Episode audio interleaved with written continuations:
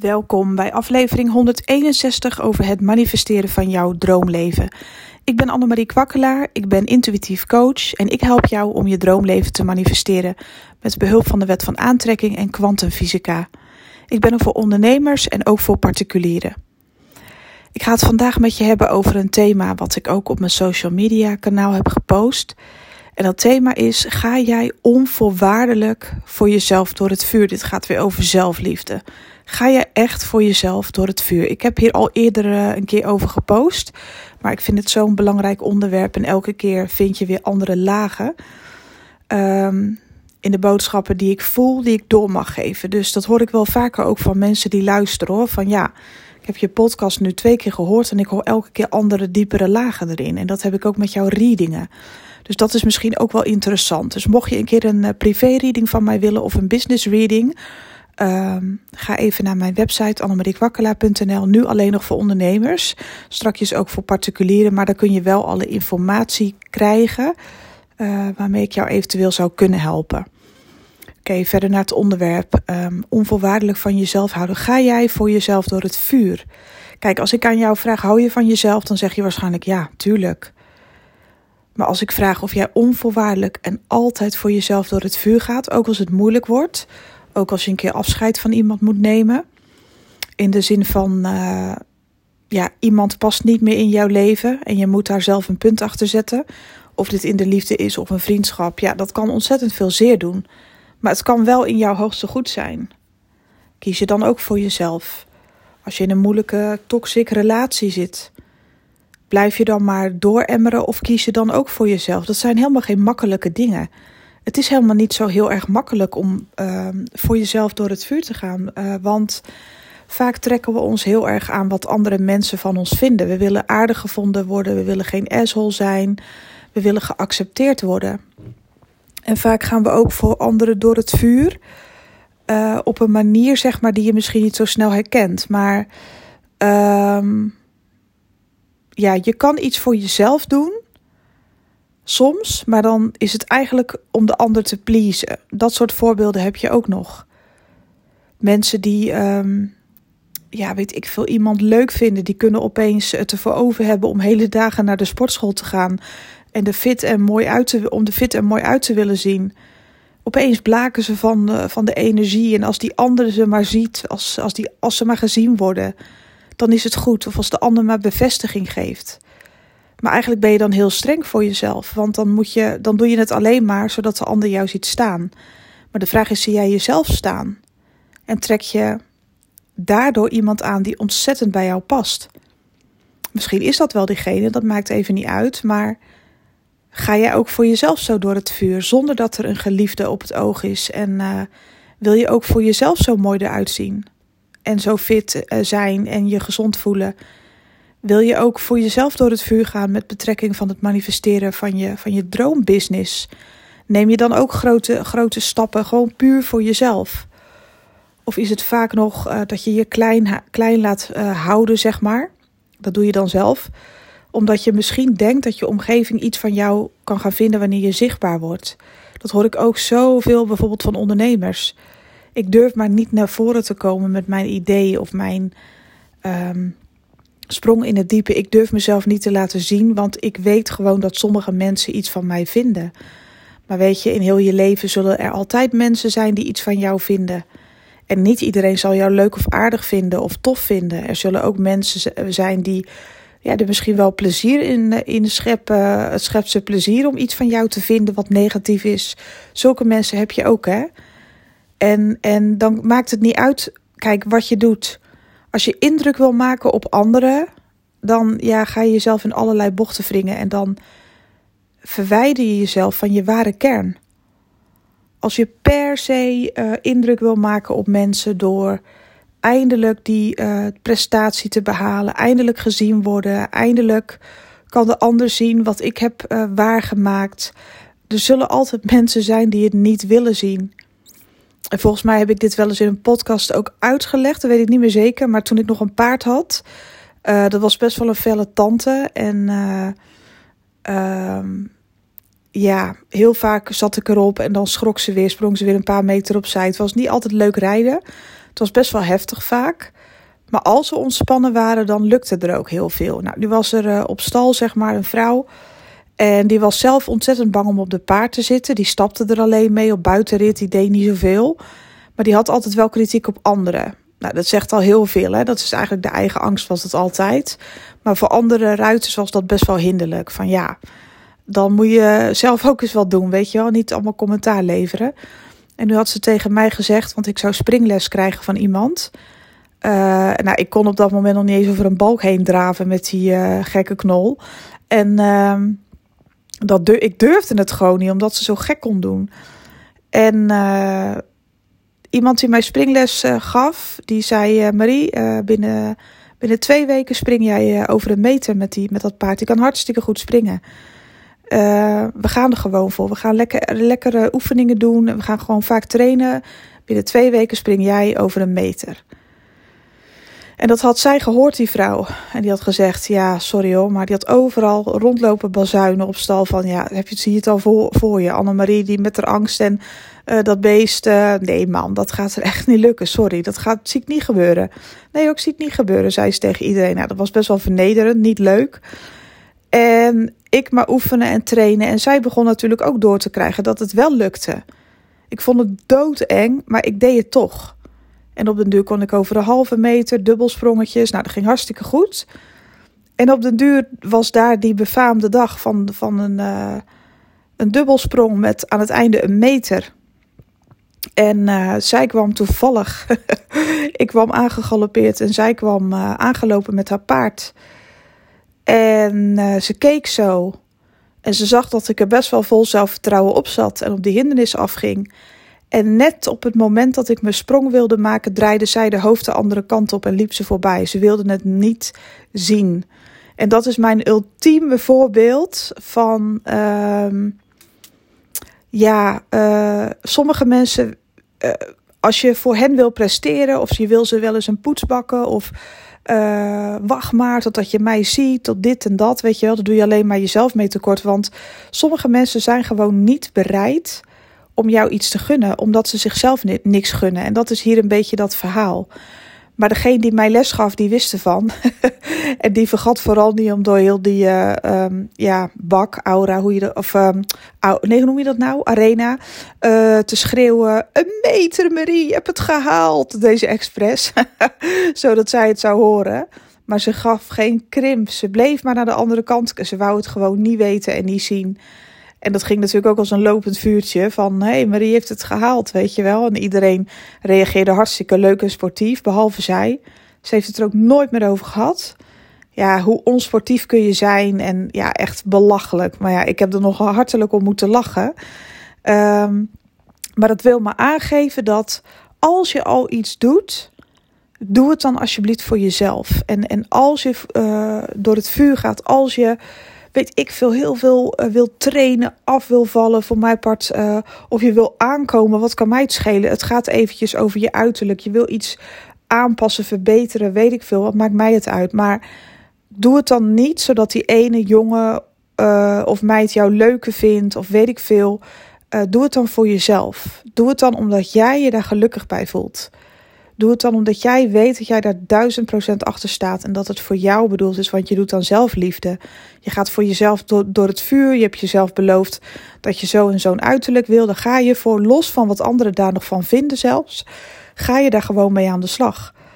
En ga je daarin ook je, je wensen manifesteren, um, los van alle weerstand van anderen. Dat is voor jezelf door het vuur gaan. En niet um, iets willen bereiken zodat anderen jou zien of om bevestiging te krijgen. Er zijn heel veel mensen die hele grote prestaties willen leveren um, in hun leven om maar gezien te worden.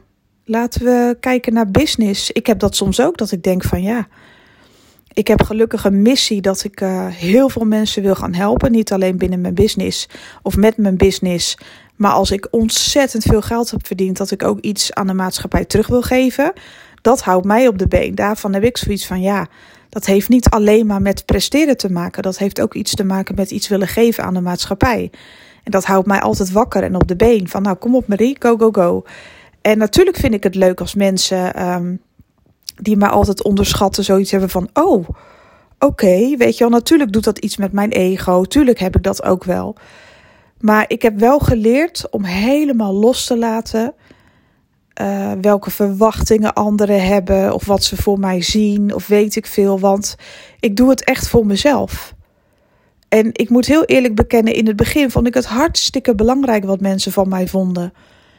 En zeker ook met, met de kaartjes leggen en online. En oh jee, en stel je voor dat die en die. Natuurlijk heb ik dat ook wel gehad. Maar gelukkig had ik ook al heel veel ervaring voordat ik voor mezelf begon. Maar daar heb ik ook last van gehad dat ik het vreselijk vond als mensen iets van mij vonden. Er is zelfs ooit een medium geweest uh, die heeft gezegd van... Uh, nee hoor, ik heb uh, veel grotere dingen gedaan dan zij. Ik snap niet dat zij zo in de spotlights wordt gezet. Ja, die trok dat ook voor geen meter, omdat ze ooit een keer op de televisie was geweest of iets dergelijks. Denk ik van ja, weet je. En, en toen kon ik me dat heel erg aantrekken, maar nu zie ik dat gewoon. Dat is gewoon afreageren. En in de ogen van zo'n persoon doe je het toch nooit goed. Dus van wie wil je bevestiging? Dus dat is het eerste. Dus als je onvoorwaardelijk voor jezelf door het vuur gaat, voor wie doe jij dat dan? Dat zou je eerste vraag moeten zijn. Want kijk, op het moment mensen bedenken in de eerste instantie, als ze echt voor zichzelf door het vuur gaan op alle vlakken, dan zijn er ook heel vaak smoesjes, excuses. Ja, maar um, ik zou uh, actief gaan trainen, maar deze hele week kon ik niet op tijd uit bed komen. Het lukte me gewoon niet. Dan is er nog iets wat jou in je comfortzone houdt. Dan is er nog iets in jou waardoor jij het jezelf nog niet compleet gunt. En dan kun je je afvragen: is dat dan omdat ik bang ben wat anderen uh, van me vinden? Of gaat het hier over um, dat ik, ja, wat, wat, wat ik net heel de tijd ook probeerde uit te leggen, of gaat het er hier over uh, dat, ik niet kan ontvangen, of gaat het over wat andere mensen van me vinden? Meestal zijn het een van die twee uh, dingen. Dus ik zou je uit willen nodigen om daar eens naar te kijken van ja, wat zijn mijn excuses om uh, niet volledig voor mezelf door het vuur te gaan? Waarom onderneem ik bepaalde acties nog niet? Wat is er aan de hand waardoor ik nog bepaalde dingen niet uh, kan doen? Welke, waarom ik bepaalde stappen niet neem? Wat, wat is hier aan de hand? En wat zou ik daar zelf aan kunnen veranderen? Uh, dus ja, weet je, dat is één. En twee is, ja, heb scheid aan anderen, maar dan echt. Want weet je, voor anderen, en dat klinkt even heel grof dat ik dit zeg, en dat bedoel ik niet rottig, maar voor anderen ben jij slechts een momentopname soms kan je het gevoel hebben dat anderen echt met jou bezig zijn, iets van je vinden. En ze kunnen ook wel iets van je vinden. En misschien voel je ook wel aan dat dat soms niet positief is. Maar ze zijn er nooit langer mee bezig dan hooguit een paar seconden op social media. Een paar minuten van de dag. En daarna gaat hun leven ook weer verder en vergeten ze je compleet. En dan zou je eigenlijk voor die lui, zou je, van die lui, zou je bijvoorbeeld bevestiging willen. Terwijl dat als je wel iets heel goeds neerzet, dan draaien ze hun hoofd om. Want dan willen ze het niet zien. Net zoals dat paardenmeisje. Of die vrouw. Ja, dat weet je. Dus dan vraag je eigenlijk constant bevestiging aan de verkeerde mensen. En vaak denken we ook van ja, maar ze, straks wat zullen ze, maar wie zijn ze dan? Specifiek. Voor wie in het bijzonder doe jij het niet? Voor wie in het bijzonder ben je bang dat hij of zij iets zegt? En bij alle mensen aan wie ik dat vraag, komt er meestal uit: ja, eigenlijk helemaal niemand.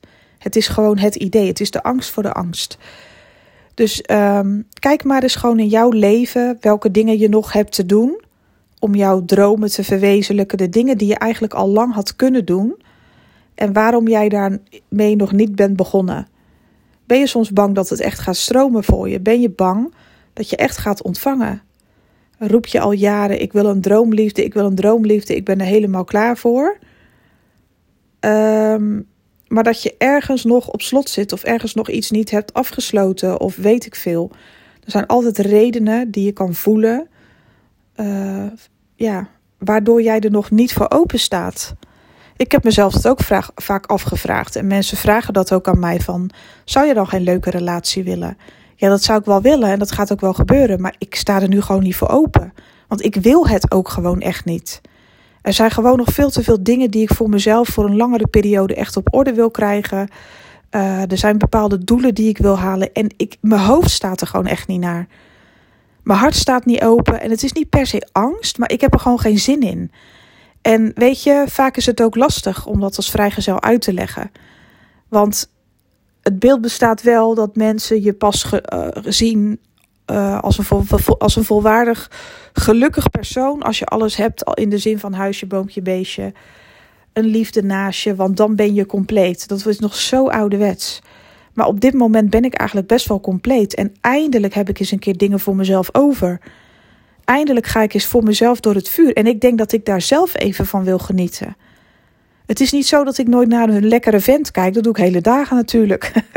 ik zie er zoveel en dan maak ik oogcontact mee. En ik flirt ook wel eens. Dat vind ik hartstikke leuk. Ik vind mannen ook heel erg leuk. Uh, ik heb niks tegen ze. Ik vind ze juist leuk, weet je wel. Maar dat wil niet zeggen dat ik er nu eentje per se nodig heb. Tuurlijk zou ik het gezellig vinden. Maar ik denk dat ik nu, als ik nu in een relatie zou stappen, mezelf kennende, ik zou mezelf helemaal afschermen en een beetje afstandelijk. Uh, ik zou een beetje afstandelijk zijn, denk ik. Omdat ik even, ik, ik ben nu zo, eindelijk is voor mezelf zeg maar bezig om die balans echt te vinden en te houden. Um, en ja, ik wil dat daar even niks tussen komt of zo. Ik vind dit belangrijk. Ja, erg hè, maar ik vind het echt.